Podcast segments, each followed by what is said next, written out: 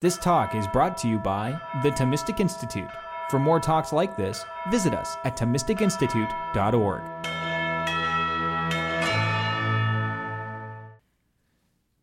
St. Thomas Aquinas on the individuation of the human soul after death. St. Thomas Aquinas' account of the individuation of the human soul after death stands at a critical intersection in his philosophy both in the public controversies of his day and as a subject within his metaphysical thought. In Aquinas' lifetime, a serious debate raged around the philosophical understanding of the human soul. On one side, Aquinas opposed the so called radical Aristotelians.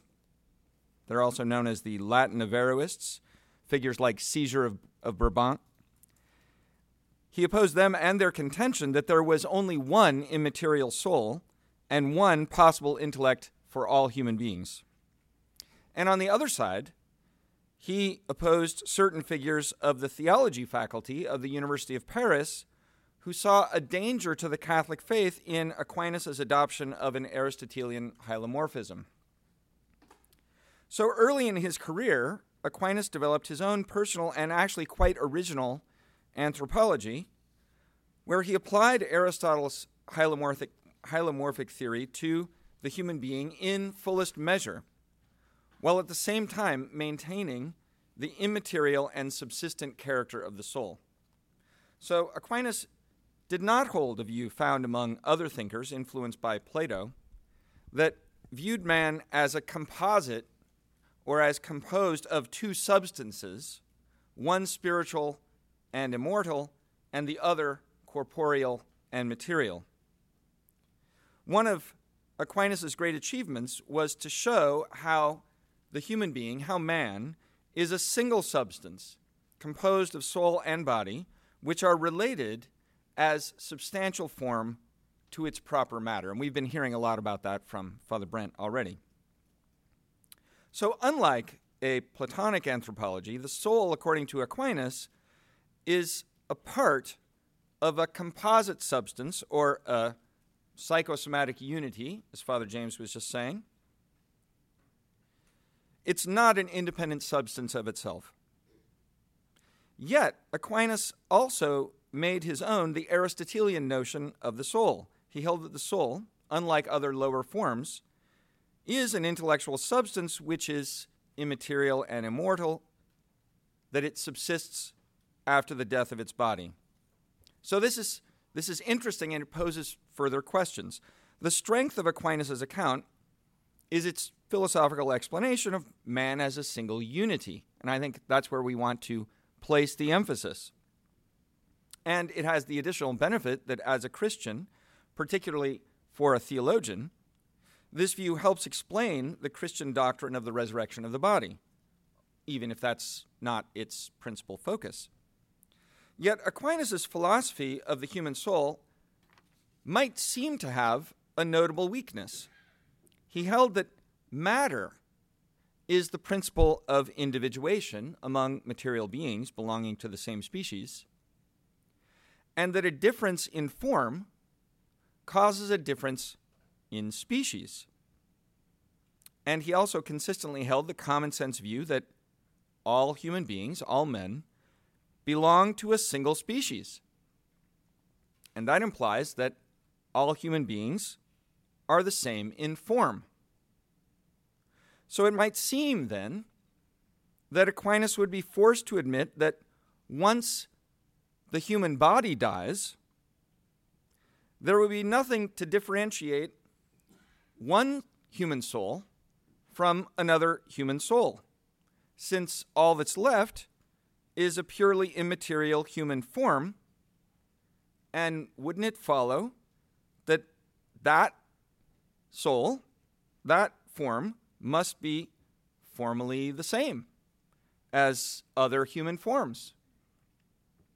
So, you might think that this problem would force Aquinas to abandon his view that all human beings belong to a single species or his understanding of the soul as a purely immaterial form, or his contention that human souls remain distinct individuals after the death of their bodies. And in fact, Aquinas' adversaries posed exactly this kind of objection to his account. Now, Aquinas was alert to the importance of his response to this problem. And in different texts and at different points in his career, he seems to offer different arguments to prove that human souls remain multiplied as individuals after death, and also holding the other theses I've just listed. And we're going to look at some of these arguments. So, the claim of this presentation today is that by recognizing the differences among the arguments Aquinas offers to support his position, to defend this unique synthesis that he achieved, we expose the common metaphysical foundation for all of the arguments, and we arrive at a better understanding of Aquinas' view of man, the human being, as a single substance. And so we come to understand Aquinas' most fundamental metaphysical explanation of the individuation, or the continued individual existence, you might say, of the soul after the death of the body. So, in a certain sense, what we're doing is very important because it's a key issue if you're going to talk about the soul and understand Aquinas' unique position. On another level, what I'm proposing to do is rather modest. I'm not a professional philosopher. Uh, I'm simply trying to place myself at the feet of St. Thomas Aquinas. I think it's a, a good exercise for us at a, an event like this to place ourselves at Aquinas' feet as his students, to hear him as, if, as it were, if he were teaching us to try to enter into his mind, that is, to, to understand what he was thinking about when he was trying to articulate his position and defend it. It seems to me that this kind of exercise can bear great fruits when students of philosophy, which I would suggest all of us are, read one of the great philosophers and try to absorb some of the light that his mind uh, was able to shed on an important question. Okay, so according to my kind of uh, taxonomy of the, the arguments Aquinas gives on this subject, I think there are basically three categories of arguments, uh, which I'll call the relationship argument, the forma corporis argument, and the esse terminatum argument. So let's start with the first, the relationship argument. This is the most generic argument that Aquinas offers, and in it he attributes the separated soul's individuation to its relationship to its body in general. So he says in various versions of this argument that the soul has a certain habitudo, proportio, commensuratio, ordo, or relatio to its own body. And on the handout, I've given you a representative text uh, from the Summa Contra Gentiles, but I'm not going to read it because although this argument is interesting, I think it doesn't get us to the heart of the matter yet. It's a kind of generic expression of a more particular claim that we'll find in the other categories. Uh, but it, it does fit with the other categories, I think, ultimately metaphysically. So I'm just going to sort of skip over the relationship argument and move to a closer reading of the other two kinds of arguments, which I think will bear more fruit for us. So I'd like to go to the second text on your handout. This is text B, the forma corporis argument. Uh, so in this argument, Aquinas attributes the multiplication of separated human souls to the fact that each soul, according to its ratio, its essence or its intelligible content, we might say, its definition, is only a part of the human substance. Namely, it is the substantial form of its body. And Aquinas maintains that each soul is specifically like all others, because human souls are all the same in species, but that each soul remains the particular form of a particular body, even when that body ceases to exist. Separated human souls are therefore individually distinct because they remain the forms of their own unique and particular bodies. And in that way, they're differentiated from each other despite their agreement in formal principles. So, this argument first appears in Aquinas' work, uh, starting with Book 2 of the Summa Contra Gentiles. So, that's where I'd like to go. I, it's the best and most detailed instance of this argument. It's in Book 2, Chapter 81 of the Summa Contra Gentiles.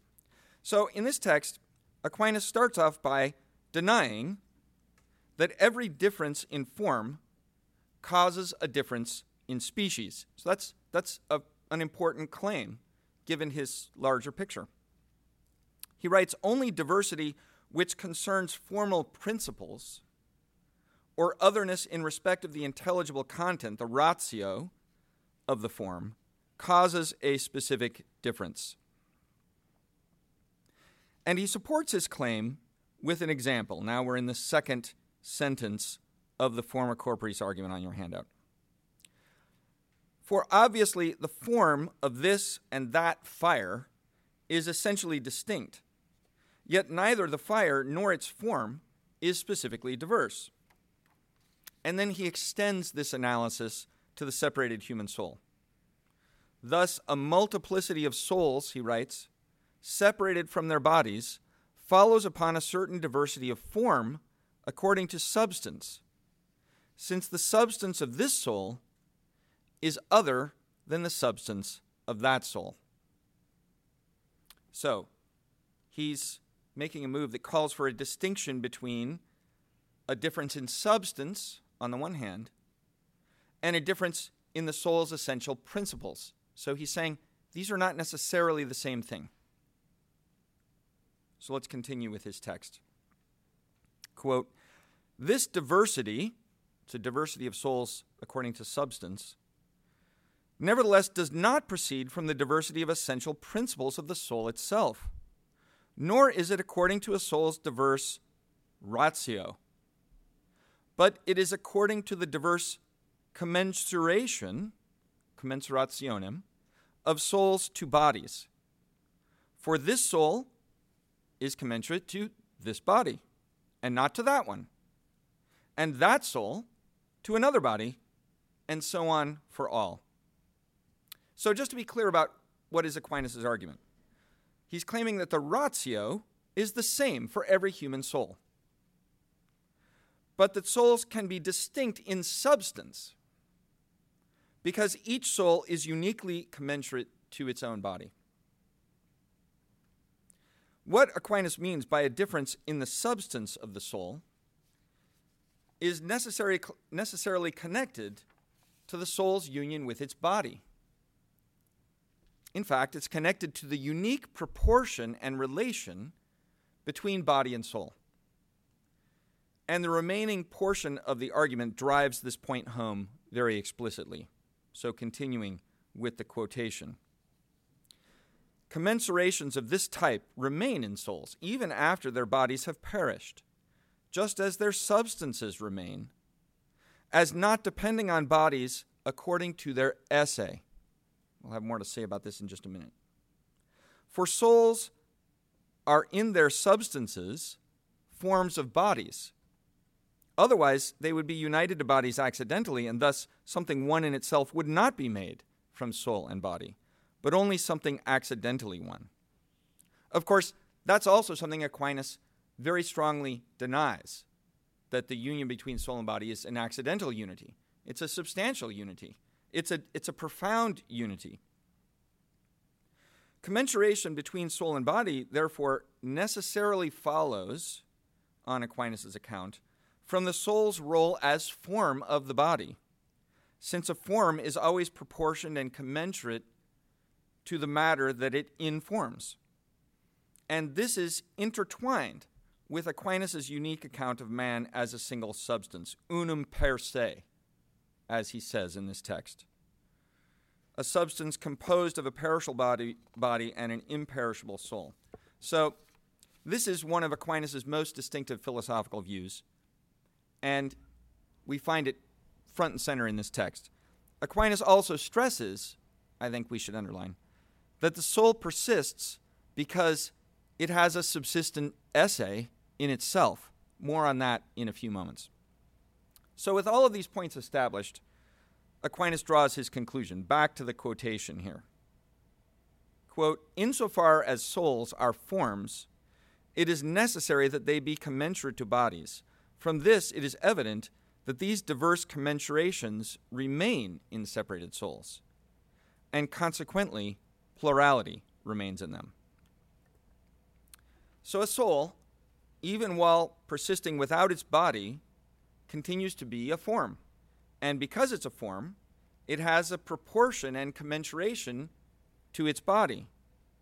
And because it's a subsisting form, the soul's unique commensuration to its body remains in it even after the body dies. And so, and so human souls remain many even when they're separated from matter. So that's the basic forma corporis argument. And Aquinas repeats it regularly in uh, different, you know, with slight variations. This is the most detailed version of it. Uh, but he repeats it regularly for the remainder of his career. Now let's move to the third kind of argument the esse terminatum argument. So, versions of this argument are also found throughout Aquinas' career. But its most detailed version is actually found in Aquinas' earliest treatment of the issue of separated human souls. So I, I find it interesting uh, when you read Aquinas in other domains as well, that one sometimes finds that Aquinas gives his most detailed explanation of a question in his sentences commentary, which was effectively like the, the medieval equivalent of his doctoral dissertation. While later texts are more summary, the Summa actually is literally the summary of theology, after all. Or perhaps we could say later texts are more distilled he's thought about them more. He's been able to reduce them and express their central point uh, in fewer words. In any case, with the esse terminatum argument, you find it uh, laid out in, in great detail um, in the sentences commentary. And our text is from the first book of the sentences, distinction 8. So, of course, Aquinas is commenting on a text of Peter Lombard. And Lombard claims that every corporeal creature is manifold and composed of parts, and that the soul is not simple in itself. So this leads Aquinas to ask a kind of classic question Is the soul simple? And that's the context in which we find this text. It's a seemingly simple question, uh, but it does not yield a simple answer. It raises a, the whole problem of the human soul in Aquinas' own day, prompting the young Aquinas, and he's he's young and writing effectively his doctoral dissertation at the University of Paris. It prompts him to confront an antithesis that the medievals had inherited from uh, the Platonic, Neoplatonic, and Aristotelian traditions, a kind of debate over whether the soul is either a substance or a purely material form. And Aquinas doesn't try to avoid this difficult and actually, in, in the medieval university, dangerous question. Instead, he takes it as an opportunity to set forth his own unique understanding of the human soul as a subsistent form, sharing a single act of being with its body. So, the corpus of Aquinas' response to the question, is the soul simple? I, I didn't give you that text. Uh, we're going to be reading from one of the replies to the objections. But the main body of Aquinas' uh, reply contains two arguments. The first refutes the opinion that the soul has matter of some kind.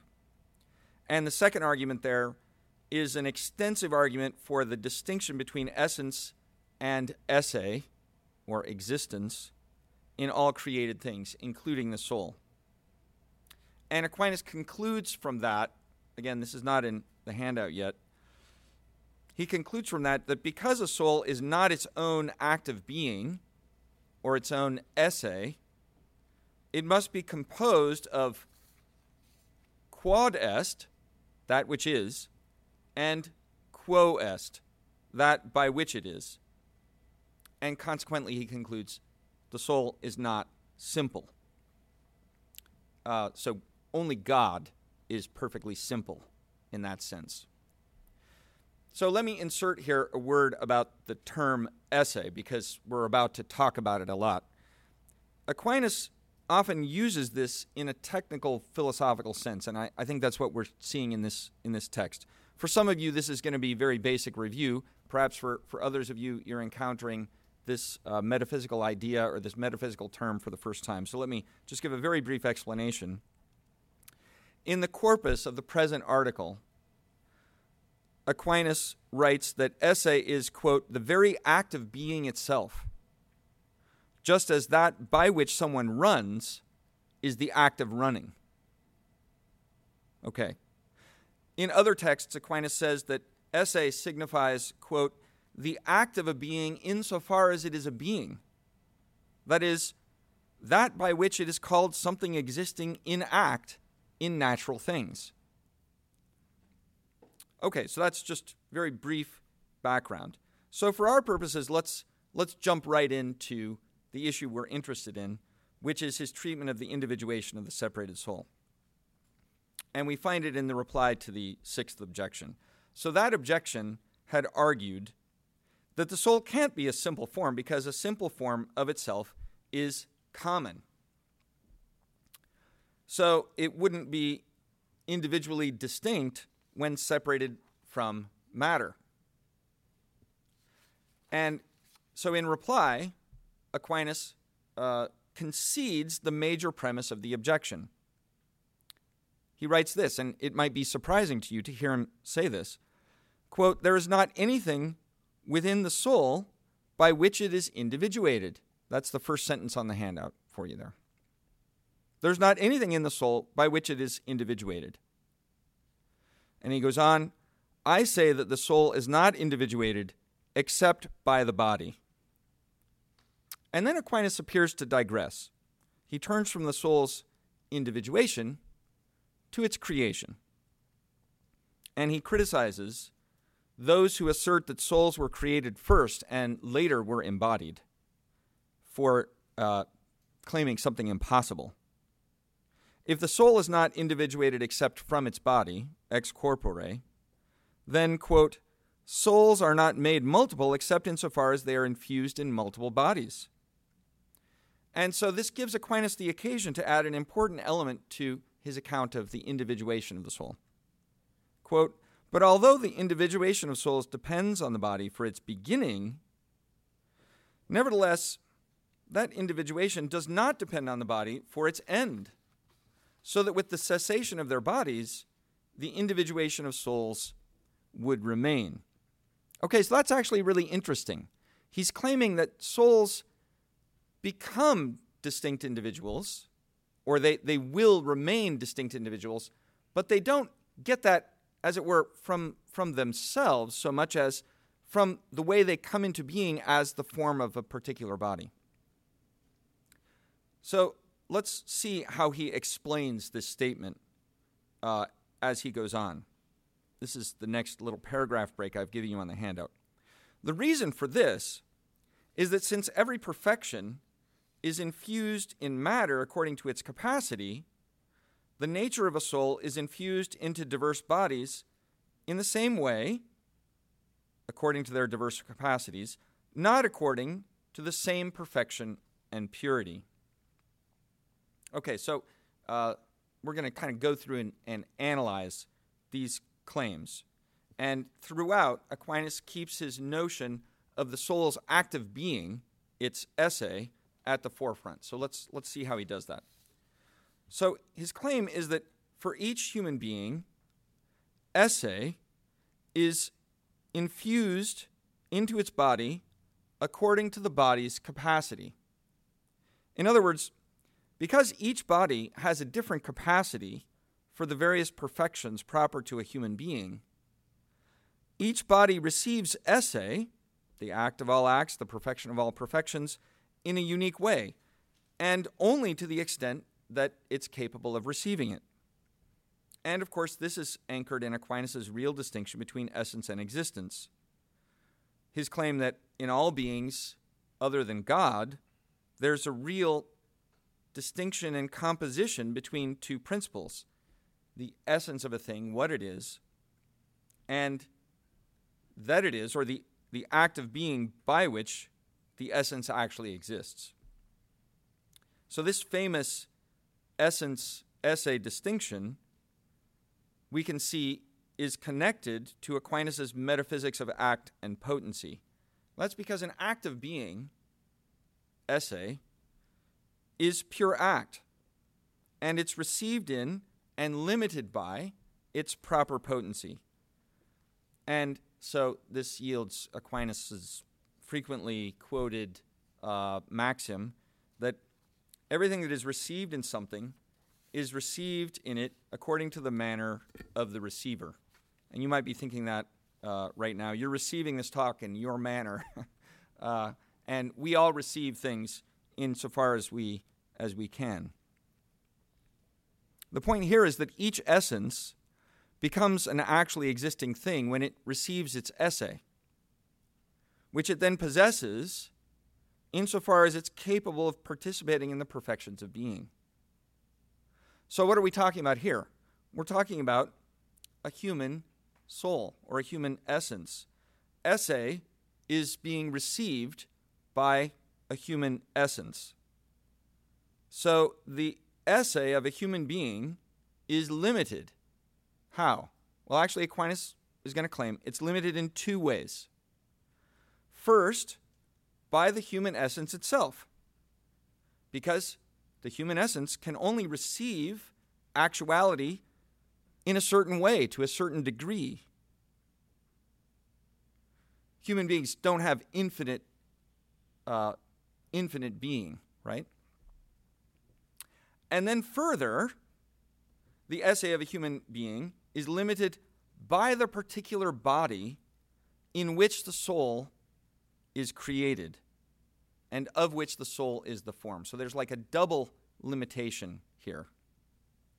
So the soul receives esse according to the capacity and limitation of the human form and also of this particular body. Consequently, Aquinas concludes that, and to return to our text uh, where we left off, this is just the second line of that second paragraph on your handout, on page two of the handout. Aquinas concludes that, quote, the nature of a soul is infused into diverse bodies according to their diverse capacities, not according to the same perfection and purity. Different bodies have different capacities to receive the perfection that the soul communicates, and so it seems that each human composite thus has a unique perfection and purity. And Aquinas continues Hence, in each body, a soul will have esse terminatum. That's an interesting phrase. I think it's an important phrase. Each soul will have esse terminatum according to the measure of the body. So, what is he trying to claim here? It seems to me that he's saying that the esse that a soul communicates to the composite reality, the embodied reality, is bounded and limited by the capacity of the particular body to receive that perfection. Esse of itself is unlimited, and the ultimate limiting principle in the human being is the body the ultimate principle of receptivity, you might say. Esse terminatum thus seems to have a technical metaphysical meaning for Aquinas, meaning the, the bounded, limited, determined act of being of a particular soul. So, if we were to think about uh, the esse of God, we would think of an esse that is perfect, complete, infinite, absolutely unlimited. And that distinguishes God's being from the esse of all created things, which are imperfect, finite, and determined. And in other texts, Aquinas also uses this same phrase, esse terminatum, to describe any limited creaturely reality. So it seems that esse terminatum refers for Aquinas to the unique manner in which the act of being is received by a limited creature, so that it becomes the act of being of this creature. So the next sentence, I think, gives us a little further clarity on this idea. He writes, quote, And this esse terminatum, although acquired for the soul in the body, nevertheless is not acquired from the body, nor through a dependency on the body. So now we're seeing another important metaphysical principle. The esse terminatum is the esse of the body, but it's not coming from the body. It's not dependent on the body. It only is receiving its unique determination according to the body's capacity to receive it. So the particular act of existence of a particular man is determined, limited, unique because of the capacity of the body to receive it, but it's not coming from the body. It's also the esse of the soul. It's the esse of the human composite, the human substance. So a human being has only one act of being and that's ultimately why Aquinas claims that the human being is a single unified substance. So here we're, we're getting to the roots of the claim that the human being is one, unum per se. And all of this allows Aquinas to reach the conclusion he's been working towards. Quote, Hence, when bodies are removed, there will still remain for each soul its own esse terminatum according to the affections or dispositions that follow on that soul, inasmuch as it was the perfection of such a body. So, a soul, once created in a body with a unique uh, receptivity, a uniquely limited and determined capacity to receive esse, that soul remains forever limited by the capacities of that, of that body. So its active being, it seems, Aquinas thinks, its active being doesn't lose its, its limited and determined nature after the body dies. And thus, the separated soul remains individually distinct, even though it's the same in species with other human souls. So we're getting towards the end of Aquinas' text here. He notes at the end, this is the last paragraph I've given you, that this is Avicenna's solution in the De Anima. And it can cl- be clarified by means of a sensible example. So if you feel like we've been um, lost in abstraction, hopefully this will help uh, make it a little more concrete for our minds to imagine.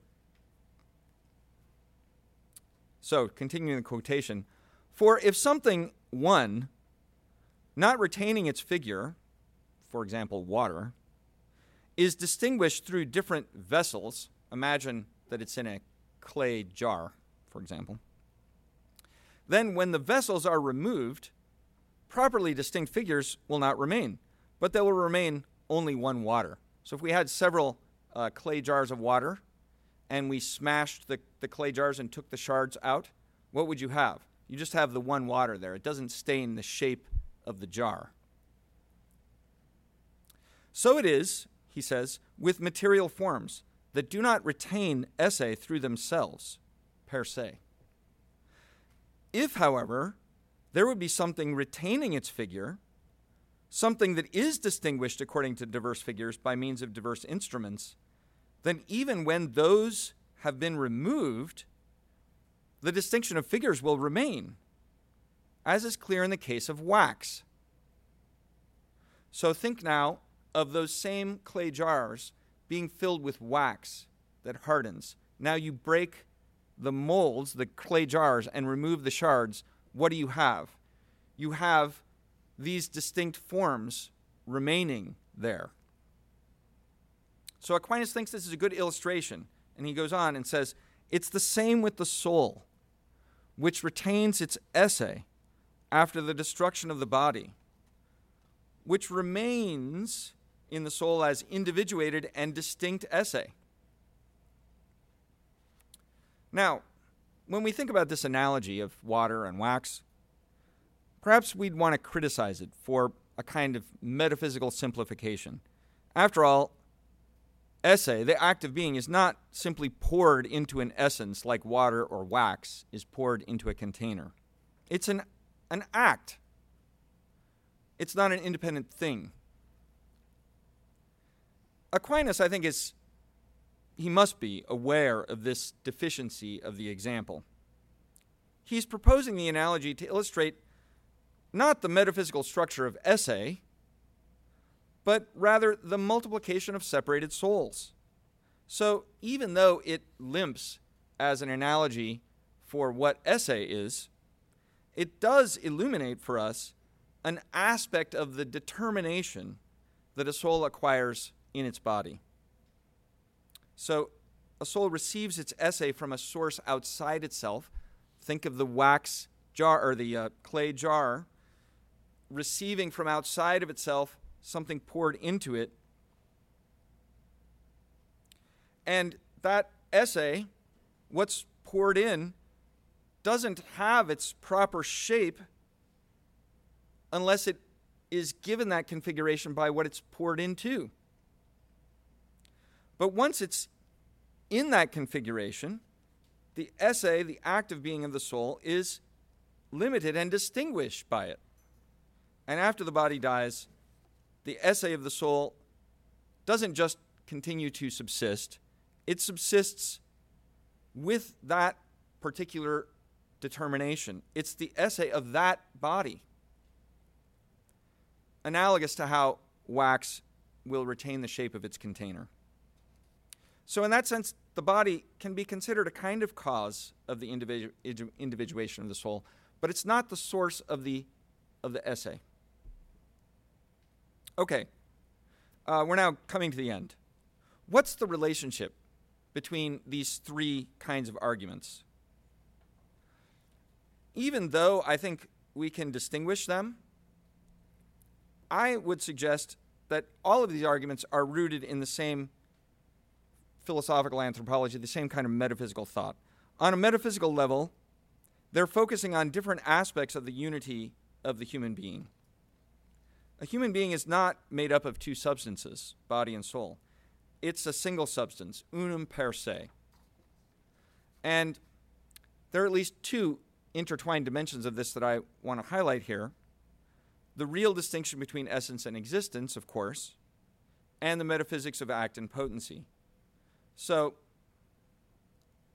angels who don't have bodies, they are only composed of esse and their essence, which is a pure form. But in the case of human beings, Aquinas adds an additional dimension to our existence and therefore to the essence, existence distinction, the act, potentiality uh, distinction. So this is the next text on the handout, just to kind of round things out. This is text D, where Aquinas writes In things composed of matter and form, there's a twofold actuality and a twofold potentiality. First, matter is as potentiality with respect to form, and form is its act. Second, the nature constituted from form and matter is as potentiality with respect to its esse, insofar as it is its receiver. Okay, so what do we what do we see when we apply this to what we've been talking about about the soul? Uh, considered in one way, the soul is the act of the body. It's the body's form. But considered in another way, the human esse is the act of the human being. And it is received in the potentiality of the human essence and also in, you might say, the lower potentiality of the human body. So the soul can be considered both as an act, insofar as it's the form of the body, it communicates esse to the body in a certain sense, Aquinas says that. But the soul can also, in a sense, be considered as a potentiality insofar as it's a part of the human essence that receives esse, is actuated by esse, limits esse in a sense. So, this twofold consideration of the human soul helps us grasp the connection between these different arguments that Aquinas offers. The esse terminatum argument is considering the soul as part of the receiving potentiality that limits and determines the act of being, and says that the soul becomes individually distinct through the unique limitation of esse by the potentiality of this particular instance of the human essence, that is, by this soul and this body, and points to the ultimate potentiality in the matter of the body. In contrast, the forma corporis argument doesn't highlight this aspect of the soul with respect primarily to its esse, but rather with respect to its body. And considered this way, we think of the soul as a principle of actuality, as the body's form, its act and perfection. So, as an act principle, the soul is rendered individually distinct by the unique way it is related to and determined by its body. In the end, I think both arguments are getting at the same metaphysical reality, just highlighting different perspectives of it. Each argument, I think, depends on the metaphysics of the other. And I think this helps us see what's at the heart of Aquinas' account of the individuation of the separated soul the limitation of act by potentiality as it's received. And according to both arguments, the soul is rendered individual by the unique combination of the act principle with a limiting principle of potentiality. In the esse terminatum argument, that limitation is looking at the perspective of esse being received by a human composite. In the forma corporis argument, that limitation is viewed from the perspective of the soul informing a body. But in both cases, we're talking about the reception of act by uh, a unique potentiality that determines and therefore individuates the act. I think in the end, the esse terminatum argument is metaphysically primary because it's looking at the soul in relation to being, esse itself. It's from this broader perspective, of course, that Aquinas views all creatures in relation to God. God is unlike anything created because he alone is the one who is his esse, who is a completely unlimited and unreceived being. God is his esse while other creatures are composed of esse and an essence that receives and limits it. And I think the esse terminatum argument views the soul from this most fundamentally metaphysical perspective. Now, as we move to our conclusion, let me just highlight a few concluding uh, texts of Aquinas. I've given you there E, F, and G. Uh, perhaps I won't read them for you. The point is that Aquinas sees this account of the soul's act of being, his the soul's esse, as showing us why the human being is a substantial unity, and also why the soul continues after death. Perhaps we can look at the Summa Theologiae text uh, F. The soul communicates that esse in which it subsists to its corporeal matter, from which matter and the intellectual soul one thing, unum, is made. So that the esse of the, of the whole composite is also the esse of the soul itself. We're not talking about two different things, we're talking about one thing. This does not occur in other non subsistent forms, and for this reason, the human soul remains in its esse after its body is destroyed, while other forms do not. And then in the very next article, Aquinas is even more explicit. This is text G. Everything has unity in the same way as it has esse. Consequently, the judgment about the multiplication of a thing is the same as the judgment about the thing's esse. It is evident that the intellective soul, according to its esse, is united to the body as form, and yet, with the destruction of the body, the intellectual soul remains in its esse. According to the same explanation, the multiplicity of souls is according to the multiplicity of bodies, and yet with the destruction of those bodies, the souls remain multiplied in their esse. So it seems to me, although he doesn't use the phrase esse terminatum, that's the idea in the background here, explaining why this soul is distinct from that one. One of the reasons that I love this subject is that when we begin to consider this one key question for Aquinas, it unveils to us uh, the truth, which Aquinas says in the Summa Contra Gentiles, that, quote, we can consider the marvelous connection among things. When you examine kind of in microcosm one important element of Aquinas' metaphysical thought, you come to talk about the not only the soul's individuation, but also the real distinction between esse and essence, the limitation of act by potency, the division of all created beings according to the way that esse is received, Aquinas' emphasis of the unity of soul and body as forming a single substance, his account of the soul as the substantial form of the body, his understanding of matter as a receiving potency, his understanding of matter as the principle of individu- individuation in material things. That seems to me to be a marvelous connection among the many things you find in Aquinas' thought. Thank you.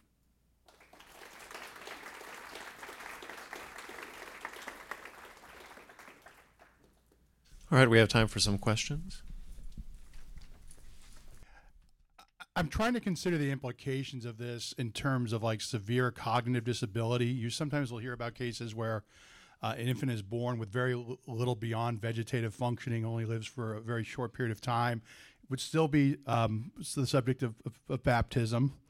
Um, but it seems like the soul, I mean, we're presuming, right, there would still be a rational soul, but it's not clear what evidence you could say that there'd ever been the experience of rationality because it wouldn't have had the proper brain formation to provide the phantasms, etc. And yet, such a soul would still be oriented towards eternal beatitude. Um, and obviously, you could come up with similar cases in the case of severe dementia, although at least those people would have past memories and so on.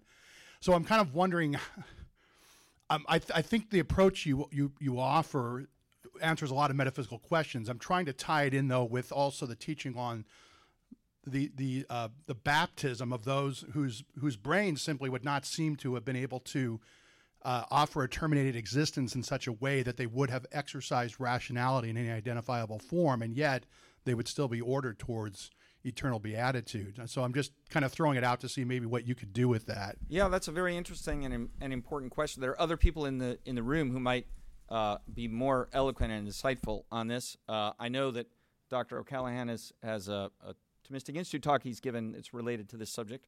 Um, and Father James was earlier talking about um, the way that the soul can exercise its um, powers in a certain way outside of the body, or to what extent it can outside of the body. So the soul of itself is going to be endowed with the light of reason, even if the bodily, uh, the necessary bodily foundation for the exercise of embodied thought isn't there. Um, so I think we want to say that, you know, the, form the form is there, the human form is there, these individuals are human beings, they're human persons. Uh, they have a destiny towards beatitude, um, and that God wants them in that beatitude. The fact that someone experiences a bodily deficiency that blocks some realization of the full potential of the of the human soul um, is something God can remedy and does want to remedy. And in fact, we all experience that in some in some measure. Um, you know, so uh, yeah, I think our, our human bodies are going to be imperfect and subject to subject to deficiency, and we, we may over time experience the defects of that. I don't think though that there's any. Um, I mean, obviously Aquinas is not trying to deal with that kind of question with with this. He's dealing with like how can we how can we articulate that this remains a, a distinct individual uh, soul after after death, where there's not a difference in formal principles or in you know essential principles? I have a question about the resurrection, uh, in particular Father Brent's resurrection. Um, the, the, the broad question is um, whether the esse terminata of Father Brent's soul is sufficient for any matter whatsoever in the resurrection to enter into the composition of the resurrected Father Brent.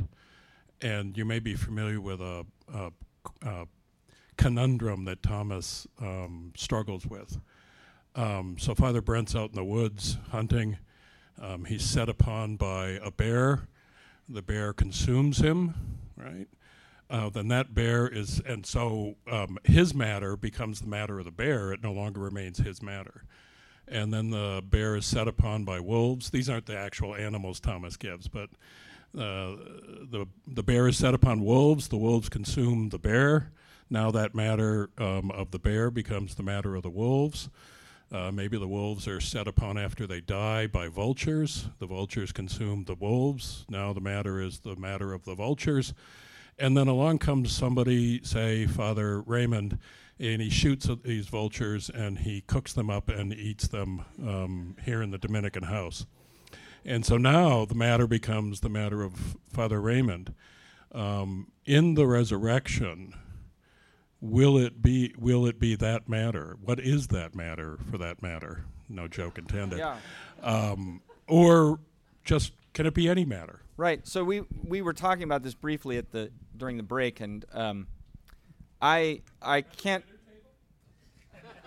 not not at the dinner table. Uh, I can't I can't claim to be. Um, I don't want to try and give a definitive word on this, but my understanding is that Aquinas' view is that uh, it's not just any matter; it's the your matter or the signate matter that belongs to you that's that returns, and then he says, well, God in His power is going to be able to even it's even if it's very dispersed, God in His infinite power is going to be able to gather it back together, and maybe that raises the question like, okay, my if my the quantity if my quantity has increased and decreased. Now maybe maybe this is just a misunderstanding about the way we talk about matter and maybe that's that's uh, i might have to rely on some people who've thought about this more um, to help me out here but uh, if i mean is father james was talking yesterday about distinguishing between matter as quantity and matter as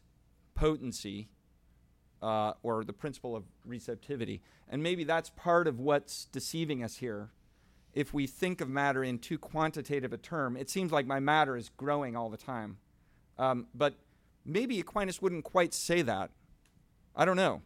Would he say that I'm increasing in matter, or would he say that I'm increasing in the quantity, the accident of quantity? So the matter is, is really the principle of, the deepest principle of potentiality in a material thing. So it's pushing us to to m- grapple with that that mysterious principle, which is not intelligible in itself. Absolutely. Uh, so if we get down to prime matter, the closest thing to non-being, um, we're talking about just a, a purely receptive potency, but something is only intelligible insofar as it's actual. So we we already need to start thinking about it in terms of actuality before we can really set our minds to work on it. So I think that's one of the difficulties that we have in this. I'm not sure that I've fully answered your question, but I think that there is an answer along those lines. For this talk, um, I'm not a philosopher. I'm a, just a regular person attending. So, uh, my my question is not going to be that profound. Um, the hardest part is first time I heard about this esse, uh, terminatum, um, and it was interesting to hear about it was kind of disturbing to hear about the bounded reality and and so I was wondering about this. The question that really aroused, uh, you know, uh, I thought of was, did Aquinas kind of believe in predestination? Was that, I mean, is there a part of Catholic philosophy that is, uh, or is a better way of saying it is predestination. It sounds like it isn't ruled out. There's some element of predestination that is commensurate with some form of Catholicism. Yes. Okay. Well, this is a very big uh, and also dangerous question, um, which uh, it take, would take us into the domain of grace. So I'll just I'll just say, in short, Saint Paul uses the term predestination, says that we're predestined in Christ. So that has provoked a lot of Christian reflection over the centuries about what that means. Um, and I think Aquinas does say that we are predestined. Now, that is going to require a lot of distinctions, and he would say only predestined to good and never to evil. So, predestination is, um, according to Augustine's definition, God's eternal determination of the graces he will give in time. Uh, so it's never for condemnation, it's always for glory. Um, but that's a different question, I think, than, than what we're talking about in the gift of being, uh, which is a determinate. I mean, but when we say determinate, we don't mean um, determined as if it as if it deprives us of, of freedom, for example. We're just talking about, um, you know, like this is a determinate thing because it's it's this particular one. It's here. It's got this configuration, this matter ultimately. I think that's that's the sense in which we're using it.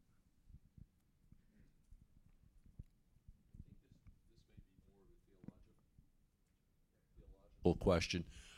I've heard that even souls in beatitude, until the final judgment, when their bodies are reunited with their souls, experience some deprivation. Is that true?